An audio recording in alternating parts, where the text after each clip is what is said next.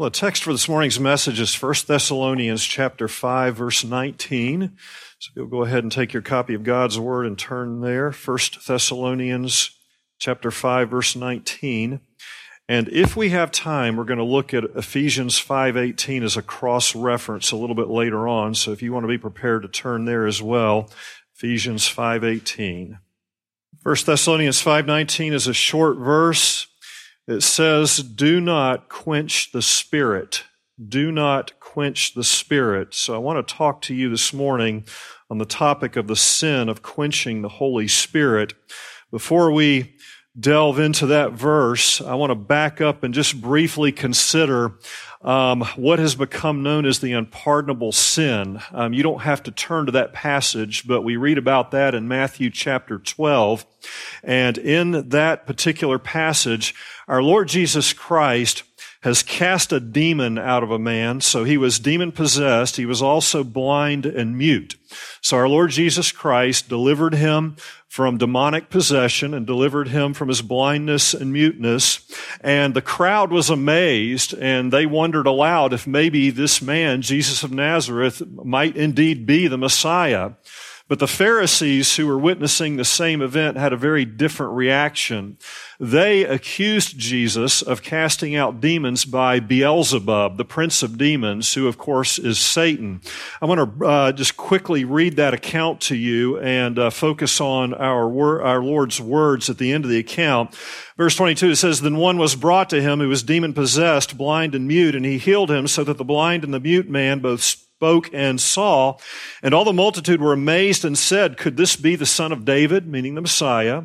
But when the Pharisees heard it, they said, This fellow does not cast out demons except by Beelzebub, the ruler of the demons. But Jesus knew their thoughts and said to them, Every kingdom divided against itself is brought to desolation, and every city or house divided against itself will not stand. And if Satan cast out Satan, he is divided against himself. How then will his kingdom stand? And if I cast out demons by Beelzebub, by whom do your sons cast them out? Therefore they shall be your judges. But if I cast out demons by the Spirit of God, very important, if I cast out demons by the Spirit of God, surely the kingdom of God has come upon you. And we drop down a few verses to verse 31. Therefore I say to you, every sin and blasphemy will be forgiven men, but the blasphemy against the Spirit will not be forgiven men. Anyone who speaks a word against the Son of Man, it will be forgiven him. But whoever speaks against the Holy Spirit, it will not be forgiven him either in this age or in the age to come. Uh, very sobering words from our Lord Jesus Christ. He says, blasphemy against the Holy Spirit of God is an unforgivable sin. And so we refer that as, uh, to that as the unpardonable sin. Um, again, what they had done was Jesus had cast out a demon by the Holy Spirit, but they accused him of casting out a demon by the most unholy of spirits, Satan himself. Now, many believers, including me, have at some point in their walk uh, have, have been terrified that they might have committed this, this unpardonable sin a blasphemy against the Holy Spirit. Now, this message is not about chapter 12, so we don't have time to delve into it, but um, suffice it to say that just about every reliable biblical commentator, scholar, theologian, pastor that I've ever read or heard concludes that this sin is one that is committed by unbelievers, not by believers. So the unpardonable sin is one that is committed by unbelievers, but that doesn't mean that there's not something for believers to take out of that passage. Um, there certainly is that a, that a believer does not commit the unpardonable sin should not make us lax and it, it should not make us dismissive of our, our Lord's warning um, just because it's not a sin that a saved person commits. Um, on the contrary, I submit to you that it should make us even more sensitive and cautious and reverent. Uh, we ought to be deeply impacted by the seriousness of sinning against the Holy Spirit. And that'll kind of transition us into the, uh, into 1 Thessalonians 5.19. But uh, let us remember, Chris was mentioning in our opening hymn that it's a Trinitarian hymn. Um, our God is one, but he exists in three persons, Father, Son, and Holy Spirit. The Holy Spirit is a person. We should never refer to the Holy Spirit as it. He is a he. He is a person, the third person of the Trinity. Um, this is a mystery, but it is taught from the very beginning. You'll remember in Genesis chapter 1, verse 1, God created the heavens and the earth. Verse 2 says, and the Spirit of God was hovering over the water. And we get to the creation of man in verse 26, and God said, let us make a man in our image after our likeness. You hear the plurality there. Let us make a man in our image after our likeness. Father, Son, and Spirit, one God. You go to the New Testament, the baptismal formula in Matthew 28, 19. Jesus says in the, go, in the Great Commission, Go ye therefore and teach all nations, baptizing them in the name of the Father and of the Son and of the Holy Ghost. So the Holy Spirit is the third person of the Trinity. He is is God. So God exists in three persons. There is the unity, but each person has some specific roles. For example, it is the second person of the Trinity the Lord Jesus Christ who came to this earth and died on the cross. The Father did not die on the cross. The Spirit did not die on the cross. The, the, the Son died on the cross.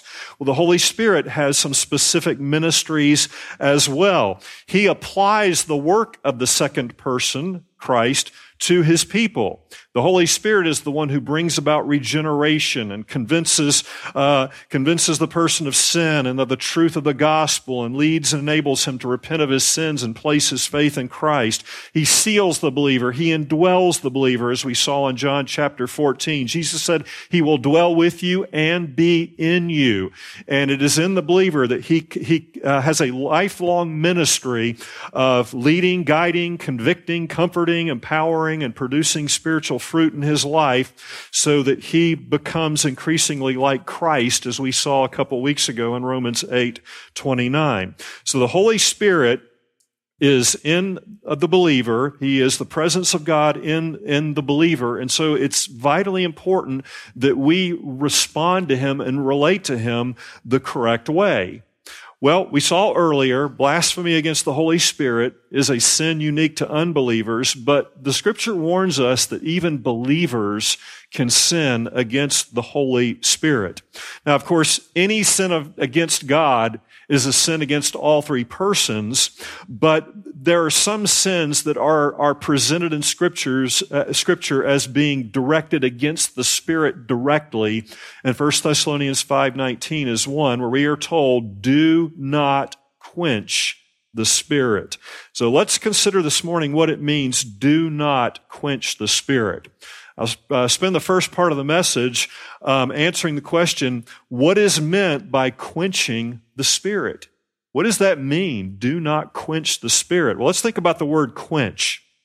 It means to extinguish or to put out. Now, in our, our modern English usage, quench is used um, most oft, often in relation to thirst. Uh, we're thirsty, so we take a drink and we, we quench our thirst, right? That's how we, that's how we normally use the word quench. We satisfy our desire for, for water or, or liquid. So the idea is to extinguish that thirst. Uh, to neutralize that thirst. But quench also means to put out a fire. It means to put out a fire. So you uh, you add water to a fire, you you put it out, you you douse it, you moisten it. Uh, so you see the connection with uh, with with quenching thirst. Now the Greek word that is translated quench here, it is used in the New Testament exclusively to putting out fires. Okay, let me say that again. The Greek word that is translated quench here is used in, in New Testament exclusively to putting out a fire. Um, we find it in uh, in a very sobering verse. Um, in Mark 9:48, when our, our Lord is teaching about hell, he says, It is where their worm does not die and the fire is not quenched. So the fires of hell, the fires of the lake of fire are never quenched. They are never, never put out. But what, uh, when we, so when we think about quenching being to put out or to let go out, what's the application to the Spirit? How do we quench the Spirit? Well, in an effort to ascertain the meaning, let's, uh, con- let's continue on and, and consider how the Holy Spirit is pictured in Scripture, or how He's represented. Um, this is key to understanding uh, the meaning of the verse. Um, what are the representations of the Spirit in the Scripture? And what I mean is, uh, by example, we think of our Lord Jesus. Um, he is represented or pictured as the door, the vine. We're, the branches. Um, he is pictured as the bread of life or the shepherd. Um, these are picturing, uh, helping us to understand who he is and what he does. Well, what are some of the representations of the script of the of the, the Spirit? Um, well, we would think about the dove. Um, he is represented as a dove. If you remember Jesus' baptism, John saw the Holy Spirit descending on Jesus in the form of a dove. Um, we think about wind. Um, the Greek word that is translated spirit, pneuma, is also sometimes translated wind or breath. Um, pneumonia is a lung condition, right? A breathing problem, pneumonia. You can hear that word in there. A, a pneumatic tool is a tool that's powered by compressed air. Uh, so the Holy Spirit um, is sometimes pictured as as wind. Um, in John chapter three, verse eight, that's the chapter where Christ is teaching Nicodemus about being born again by the Spirit. John, uh, verse 8 says, The wind blows where it wishes, and you hear the sound of it, but cannot tell where it comes from and where it goes. So is everyone who is born of the Spirit. So he is pictured as wind. And you'll remember on Pentecost Day when the Holy Spirit came upon the, the disciples. Remember, there were signs, um, and one of them was, was the mighty rushing wind, um, picturing that the Spirit had come upon the, the, uh, the disciples. So he's pictured as a dove, wind. He's also pictured as fire. Fire. Um, Matthew 3:11, John the Baptist said, "I indeed baptize you with water unto repentance, but he who is coming after me is mightier than I, whose sandals I am not worthy to carry. He will baptize you with the Holy Spirit and fire." So the Holy Spirit is connected with fire. And going back to Pentecost, when when the Holy Spirit comes on the disciples, um, they speak in tongues, foreign languages. Uh, they they hear the mighty rushing wind, and remember the third sign, the tongues of fire on their head. So we see that, that the Holy Spirit is connected with fire. Now, why is that? Well, God himself is connected with fire. Hebrews 12, 29 says, for our God is a consuming fire. And you think about what fire pictures. Uh, pictures judgment, punishment, uh, the lake of fire. It also pictures purity and holiness. And so God's Spirit is the Holy Spirit as opposed to the unholy or unclean spirits. So let's, let's have in our mind this connection of the Holy Spirit with fire or that He is represented by fire as we try to answer this question of what it means to quench the Spirit. Now, obviously, it should go without saying that we don't put out the Holy Spirit. He is God. I mean, that would be absurd. We're not talking about quenching or extinguishing his person or his, or his attributes or, or somehow you and I have control over the Spirit. That, that would be absurd and, and, and, and, and uh, almost touches on slander. That would not be what we're referring to. So what the verse is referring to is this. It regards the work or the influence of the Holy Spirit in the life of the believer. So what it means is do not quench the work or the influence of the Holy Spirit. And again, not that we're sovereign over his, even his work or influence, but uh, as we begin to look at this a little bit more in depth, I, I, trust it'll become clear what we're talking about here. So when we talk about the work of the Holy Spirit, I already mentioned some of that in the introduction, but uh, if you are a Christian, if you're born again, you're saved, uh, you probably didn't realize it when you got saved, but you are responding to the work of the Holy Spirit. He is the one that regenerated you. He's the one that caused you to be born again. And He is the one who convinced you of the truth of the gospel and, con- and brought you under conviction of your sins and, and enabled you to repent of your sins and to place your faith in Christ. And He sealed you. He put Christ's mark on you as it, w- as it was that, uh, that you now belong to Christ and He indwelt you. He literally lives within you. And 1 Corinthians 3:16 Paul wrote, "Do you not know that you are the temple of God and that the spirit of God dwells in you?"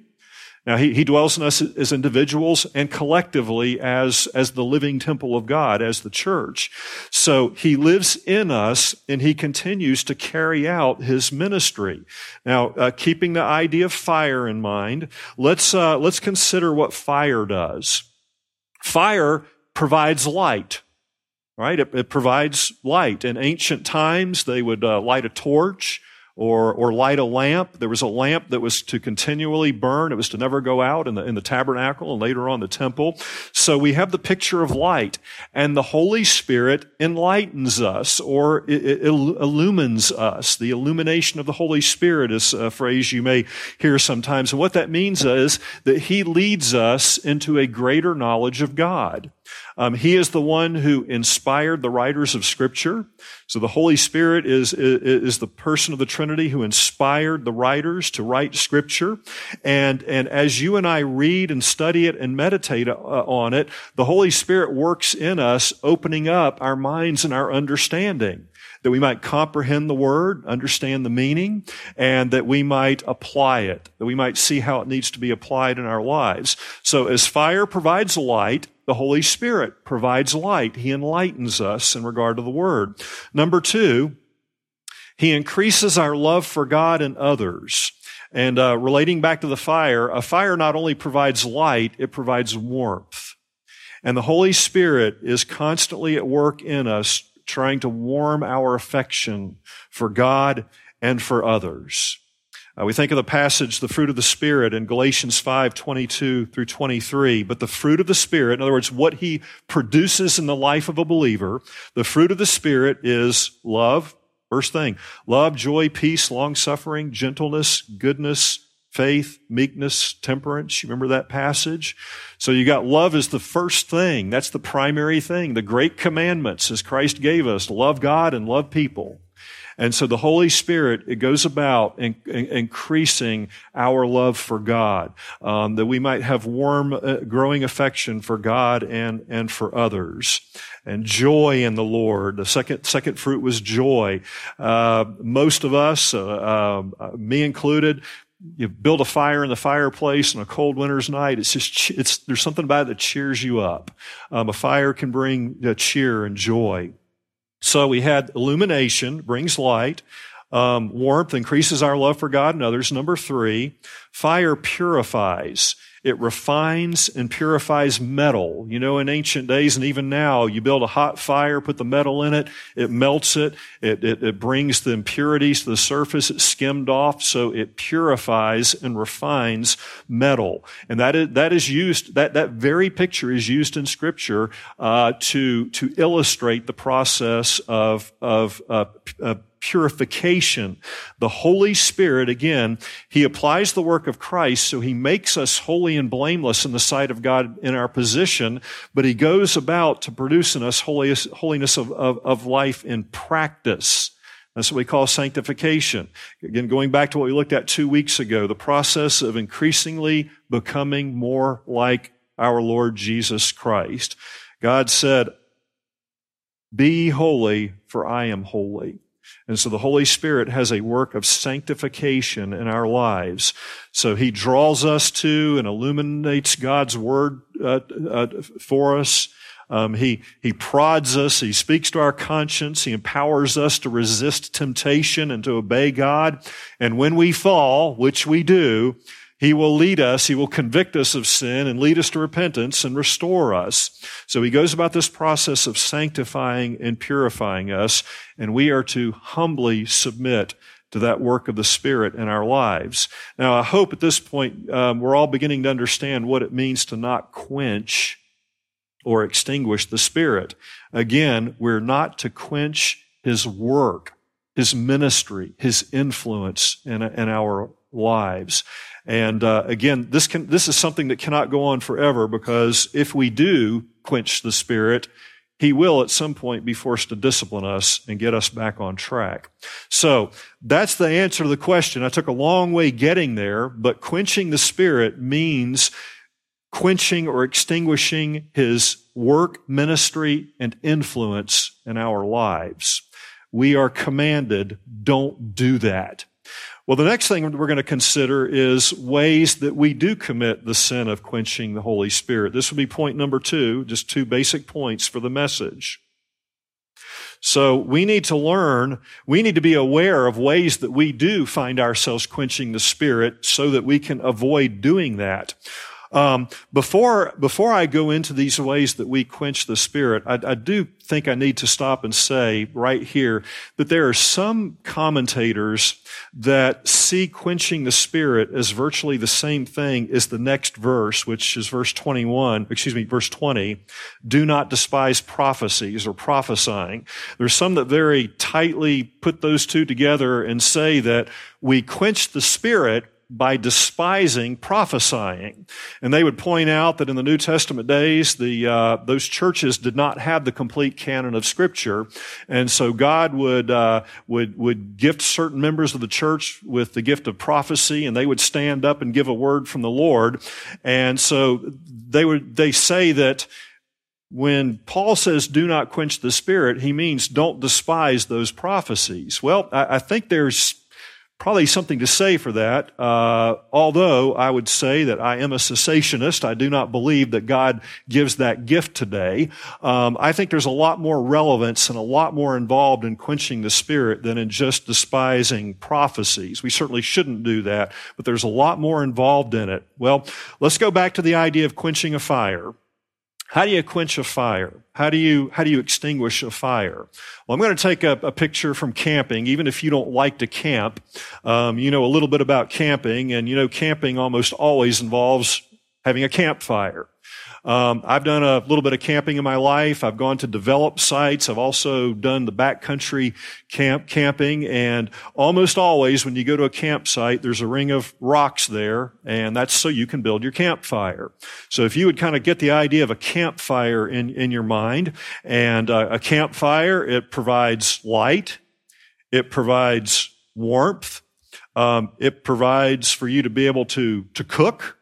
Um, it, it, also provides for you to be able to purify water. Um, if you go to a backcountry campsite and all you've got's a creek, uh, you're going to have to purify that water before you can drink it. So you can boil that water over your campfire, and now it's it's okay to to drink.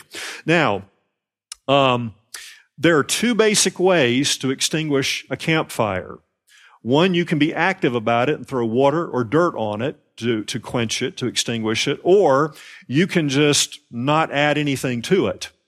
Don't add any fuel to it, and eventually it will go out. So one of those is active and one of those is passive. You can either put it out or you can let it go out. Now, let's consider that in the spiritual realm. Two things. You and I can find ourselves committing the, the sin of quenching the Holy Spirit by uh, actively by dousing or smothering the fire he's seeking to build in our lives. Um, that the, the word quench is used in that active sense in a good way in Ephesians 6:16. You'll remember the armor of God. Um, Paul says, above all, taking the shield of faith, wherewith you shall be able to quench all the fiery darts of the wicked. So Satan is shooting his fiery darts at us. We've got a shield, and that shield puts them out. I understand back then they would sometimes uh, dip their shields in water if it was a wooden shield, and it would put out those those darts. So that's an active uh, putting out of a of a fire. So with a campfire, you can put it out with water or dirt. And of course, with a campfire, when you leave, you're supposed to put it out. You're to quench that fire. Remember Smokey the Bear, only you can prevent forest fires. So a responsible camper, when he or she leaves camp, you put that fire out. You throw water on it or dirt on it. However, you and I are to never quench the fire of the Holy Spirit. We are to never quench the fire of the Holy Spirit. Um, and sadly, one of the ways that we do that um, would be to persist in known, recognized sin. If you and I persist in known, recognized sin, either by being unrepentant or by not having a serious, determined commitment to address it, we are quenching the work, the influence, the ministry of the Holy Spirit in our lives. It's like we're throwing water or dirt would probably be a better, a better uh, application or better word in this sense because because sin is dirty and filthy. And so if you and I persist in sin, it's like we're throwing dirt on the fire of the, of the Holy Spirit. Now let's quickly address a few types of sin that would quench the Spirit's work in us. This is only a sample. Let's just stay in 1 Thessalonians, consider some of the sins that Paul addressed uh, here. Go back to chapter 4, verses 3 through 8. 4, 3 through 8, which is uh, dealing with sexual sin. For this is the will of God, your sanctification, that you should abstain from sexual immorality, that each of you should know how to possess his own vessel or his body in sanctification and honor, not in the passion of lust like the Gentiles who do not know God, that no one should take advantage and defraud his brother in this matter, because the Lord is the avenger of all such, as we also forewarned you and testified, for God did not call us to uncleanness, but in holiness. Therefore, he who rejects this does not reject man, but God, who has also given us his Holy Spirit. So if we are engaged in sexual immorality, we are despising God and we are quenching His Spirit. This would include any form, sins of the heart and mind, um, like indulging lustful thoughts, viewing sexually explicit images, listening to sexually explicit music, or reading sexually explicit literature. Any of that comes under, under what Paul's talking about there in 1 Thessalonians chapter 4. We shouldn't do it. It quenches the work of the Holy Spirit among many other horrible things. Um, what about laziness? Chapter 4, verse 11. Uh, Paul says that you also aspire to lead a quiet life, to mind your own business, and to work with your own hands as we commanded you. Um, there's an old saying, it's not in scripture, but I think it's scriptural. Idleness is the tool of the devil. When you and I are undisciplined and we have unstructured time, that's just like, whew, that's bad. That's bad. Satan can use that and exploit us. Um, we, we cannot afford to be passive. We must be active. We must be disciplined. Um, we need to understand there is an urgency in life. Um, something's wrong if a Christian's bored. Um, there's plenty to do. There's more prayers to pray, more scripture to read, more unsaved people to win to the gospel. Um, so we need to be careful for laziness. Um, what about drunkenness? Look at chapter 5, verses 5 through 8. You are all sons of the light and sons of the day. There's that theme of light again, by the way. You're sons of the light and sons of the day. We are not of the night nor of the darkness. Therefore, let us not sleep as others do, but let us watch and be sober. For those who sleep, sleep at night, and those who get drunk are drunk in the night. But let us who are of the day be sober, putting on the breastplate of faith and love, and as a helmet, the hope of salvation. So, uh, drunkenness um, can can quench or will quench the work of the Holy Spirit. Let's go ahead and turn briefly to Ephesians 5:18 and look at that. Uh, that is another reference to the Holy Spirit. You're probably familiar with it. Ephesians 5:18 it says and do not be drunk with wine in which is dissipation but be filled with the Spirit. Do not be drunk with wine, which is dissipation, but be filled with the, the Spirit. Um, I, I, think this includes anything that can cloud our minds, you know, and, and cause us to be in a drunken state. Uh, drugs would might be included in this, or maybe other things. If we are abusing our bodies, if we are losing control of our minds, making ourselves insensible, we're, we're losing control, we're endangering our well-being and the well-being of others, and we are quenching the Holy Spirit. So the remedy is to be filled with the Spirit. Don't be filled with wine, don't be drunk with wine, but be filled with the Holy Spirit. Now, let me say, um, there is a great deal of error um, in regard to a lot of the interpretations of this verse. When Paul says to be filled with the Spirit, he's not talking about some second work of grace.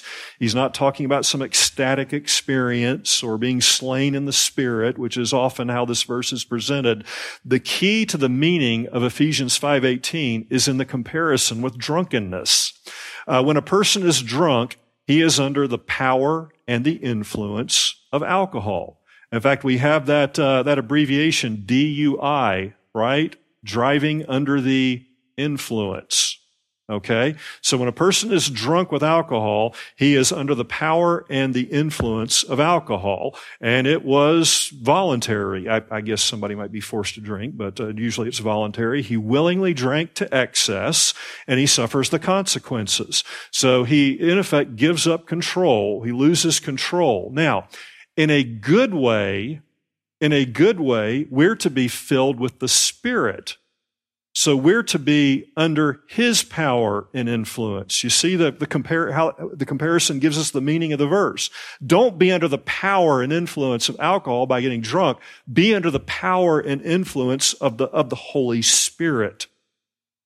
So that uh, that that helps us hopefully to understand uh, what uh, the comparison there with uh, with drunkenness. Now, these are just a sample of the sins that when we tolerate them, when we indulge in them, when we fail to deal with them, that they quench the spirit. But there are plenty of others. Paul addresses evil speech. He addresses anger and bitterness, especially with the Ephesians, a proud, unsubmissive, unteachable spirit, um, worldliness. Listen, too much entertainment um, will quench the spirit. I'm not talking about legalism. Legalism will quench the spirit, but we need to watch what we watch. Be, be wary of what we watch and we listen to and read, because if we're not careful, those kinds of things can can quench the spirit. And one other caution before we move on. I do not mean to imply that the Spirit in His work is only hindered by big sins. Any sin that you and I are aware of in our lives that we are refusing to repent of and deal with will hinder the work of the Holy Spirit. Um, if you've never read the book Respectable Sins by Jerry Bridges, um, it's a great book, and be prepared to be convicted. Be prepared to be convicted. Respectable Sins by Jerry Bridges. He's with the Lord now, but that's a great book. So we put out the fire of the Holy Spirit or His work by dousing it with sin.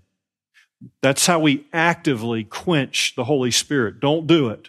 Put out the campfire. Don't put out the fire of the Holy Spirit.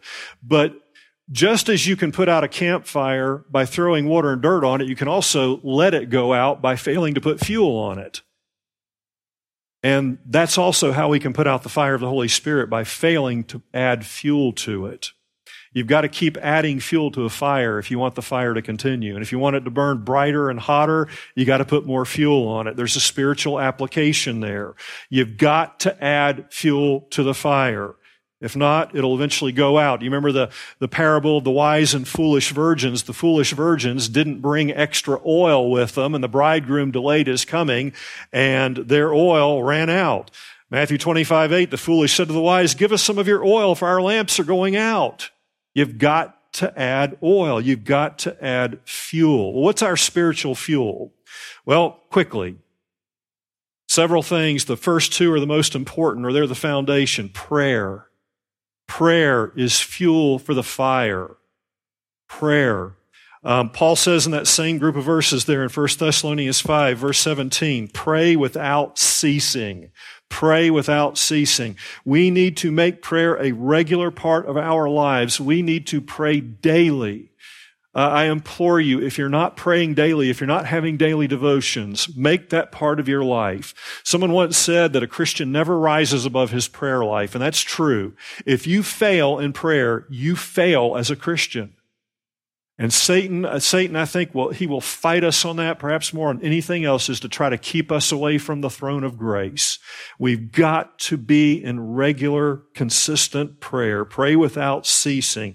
It's fuel to the fire. It's how we connect to God. It's how we communicate with God. It's how we commune and fellowship with Him. If we're not praying, you can mark it down. We're growing cold. The fire is going out if we are not praying. Number two, the Word of God.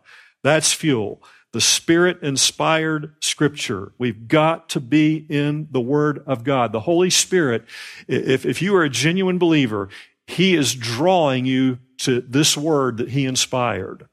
He inspired, He gave us this Word, and He draws us to this Word so that we can be fed spiritually and, and, and so that the fire can burn brighter. Um, it's part of the cleansing process. Psalm 119.9 says, How can a young man cleanse his way or any believer, by taking heed according to your word. And Jesus said in his high priestly prayer, John 17, 17, sanctify them by your truth. Your word is truth. And so as you and I are in the word of God and the Holy Spirit opens up our minds to the meaning and application, we are increasingly sanctified. We, it, it, helps us to, to live a godly life and to be more Christ-like to the glory of God the Father and His Son Jesus Christ. So don't neglect prayer and don't neglect word, the Word. They go together. Uh, set out a time every day to be in prayer and in the Word of God. If you're not in those things, none of these other, other things matter because that's the basis, that's the foundation. You need to throw the fuel of prayer and the Word of God at the fire the Holy Spirit's trying to build under you. Very quickly, some other things. Worship. What you're doing today, gathering with the saints to worship, to fellowship, to give, to sing, to listen to the preached word and the taught word. Um, evangelism. We need to be involved in evangelism. Um, Acts 1 8, before Jesus ascends into heaven, he says, But you shall receive power when the Holy Spirit has come upon you, and you shall be witnesses to me. So the Holy Spirit uh, is given to us in part that we might proclaim the gospel to others. Another would be service. Um, some commentators, I've already kind of hit on this, they think that this command, quench not the spirit, has particular reference to the use of spiritual gifts. If you are a believer, the Holy Spirit has given you a gift or gifts that are to be used in service to God's people. And so if you're not using those gifts, you are quenching the work of the Holy Spirit. Uh, be careful that that um, you are using your gifts to the glory of God and the good of the church. So these are things that uh, that we do. I don't really like the, the word cooperate because it makes it sound like we're equal to the Holy Spirit, but we, in a way, are cooperating with the Holy Spirit um, and His what He is going about to do in our lives when we are praying, when we are reading, and meditating upon Scripture and receiving the preached and taught word, when we're worshiping, when we're evangelizing, when we're serving, all of these things, you're throwing fuel on that fire. You're keeping it going in conjunction with the Holy Spirit. And the idea is to get it hotter and brighter all the time. We need to constantly be doing that. Perhaps you remember, I referred to it earlier, there was uh, the, the lamp in the in the tabernacle in the temple. And do you know that that was to that they were to never let it go out? Exodus 27 20 says and you shall command the children of israel talking to moses god talking to moses you shall command the children of israel that they bring you pure oil of pressed olives for the light to cause the lamp to burn continually. It was to never go out. And there's a picture there for you and i. We are to not to quench the fire of the holy spirit. Don't ever let it go out avoid sin through his power and throw fuel on the fire through prayer, the word, worship, evangelism, service, and the other things that God has appointed for our sanctification. Matthew Henry wrote, He, the Holy Spirit, worketh as fire by enlightening, enlivening, and purifying the souls of men. We must be careful not to quench this holy fire. As fire is put out by withdrawing fuel, so we quench the spirit if we do not stir up our spirits and all that is within us to comply with the motions of the good spirit. And as fire is quenched by pouring water or putting a great quantity of dirt upon it, so we must be careful not to quench the Holy Spirit by indulging carnal lusts, affections, or minding only earthly things. So don't quench the work of the Holy Spirit. That's a sober warning to God's people. It is a great sin that we sin against the third person if we're quenching his work, ministry, and influence in our lives. You know, when we sometimes when we see a, a man or a woman or a young person who is godly and passionate about God and His kingdom and, and just loves God and His people, we say, man, that man is on fire for God. That woman is on fire for God. That teenager's on fire for God. Well, indeed, the Holy Spirit is setting about to light a fire under all of us to get us on fire for God. I'm not talking about emotionalism, although our emotions need to be involved, but uh, sometimes that's just built on emotion. There's no solid foundation there. That's why we've got to be in the Word. But in the best sense, we need to be on fire for God. And the Holy Spirit is the one who's trying to light a fire under us. We should not resist it. Um, maybe there's someone here, you have been, as I have seen in my life, where the fire started to let it burn low. Uh, maybe that's where you are today. Um, you've let it burn low because maybe you're refusing to deal with sin and you, you know it. It's in your life, but you're refusing to deal with it, or, or maybe you're trying, but you're not going about it the way the word prescribes. A lot of times we're sincere about wanting to overcome sin, uh, but we do have to learn about uh, the process for doing that. Um, but maybe you're just ignoring it, not dealing with it. Or maybe you have failed to throw fuel on the fire. You're not engaged in some great sin, although it is a great sin to not be in prayer and the Word, of course. But uh, understand the Holy Spirit would lead you to recognize that and to repent of it. And He'll give you help to overcome it. Um, John 14 that we read earlier, Jesus said, I'm going to send you another comforter. The Greeks had two words for another, another of a different type and another of the same type, and this was another of the same type because the Holy Spirit was God too. I'll send you another helper, another comforter, the King James says. He comes and he comforts. He, he, he assures us of God's love for us. He assures us that when we confess that we're cleansed and we're restored, and he'll give us the strength and grace that we need to move forward in that process of sanctification. So let's stop grieving the Spirit. Let's stop quenching the Holy Spirit and look to Him to help us to live in a way that is pleasing to Him and that makes us more like our Lord Jesus Christ. Heavenly Father, we thank you so much for giving us your Holy Spirit. We confess that there are often times that we sin against Him by grieving Him and quenching Him, and we we do ask your forgiveness today, Lord. We too often we don't think about the great gift of your Holy Spirit who literally lives in us to guide us and to comfort us and to strengthen us. So please help us, Lord, to, um, to joyfully submit to His work in our lives, that we become more like Christ your beloved Son, in whom you are well pleased. And we pray these things in his name. Amen.